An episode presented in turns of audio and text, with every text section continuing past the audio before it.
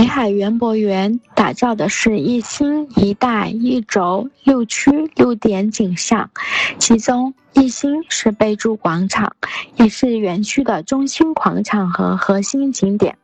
以贝壳和珍珠的外形抽象设计，展示富有特色文化的滨海城市。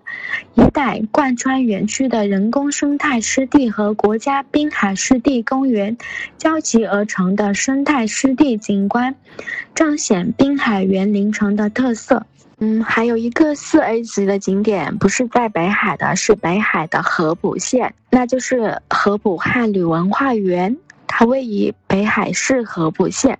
毗邻汉墓群、明代文昌塔。景区呢，总共分为汉代文化博物馆区和汉代生活体验馆区，还有海丝路文化观光区，铸造“一带一路”八节点的空间结构，荟萃。汉汉郡文化和南珠文化和岭南文化的人文特色，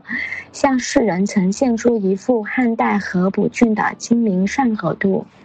这两张图呢，就是河浦汉旅文化园平时就是表演时候的图片了。最后跟大家讲讲北海有哪些人文景观。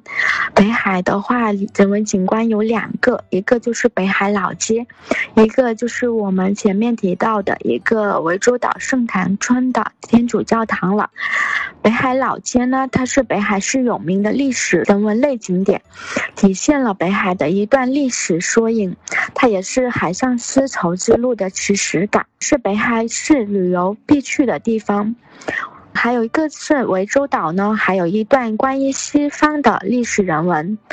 那就是涠洲岛圣坛村天主教堂，它是始建于一八五三年，历时十年才建成的。直至今日呢，仍然有涠洲岛的岛民约有三分之一都是信奉那个天主教堂的。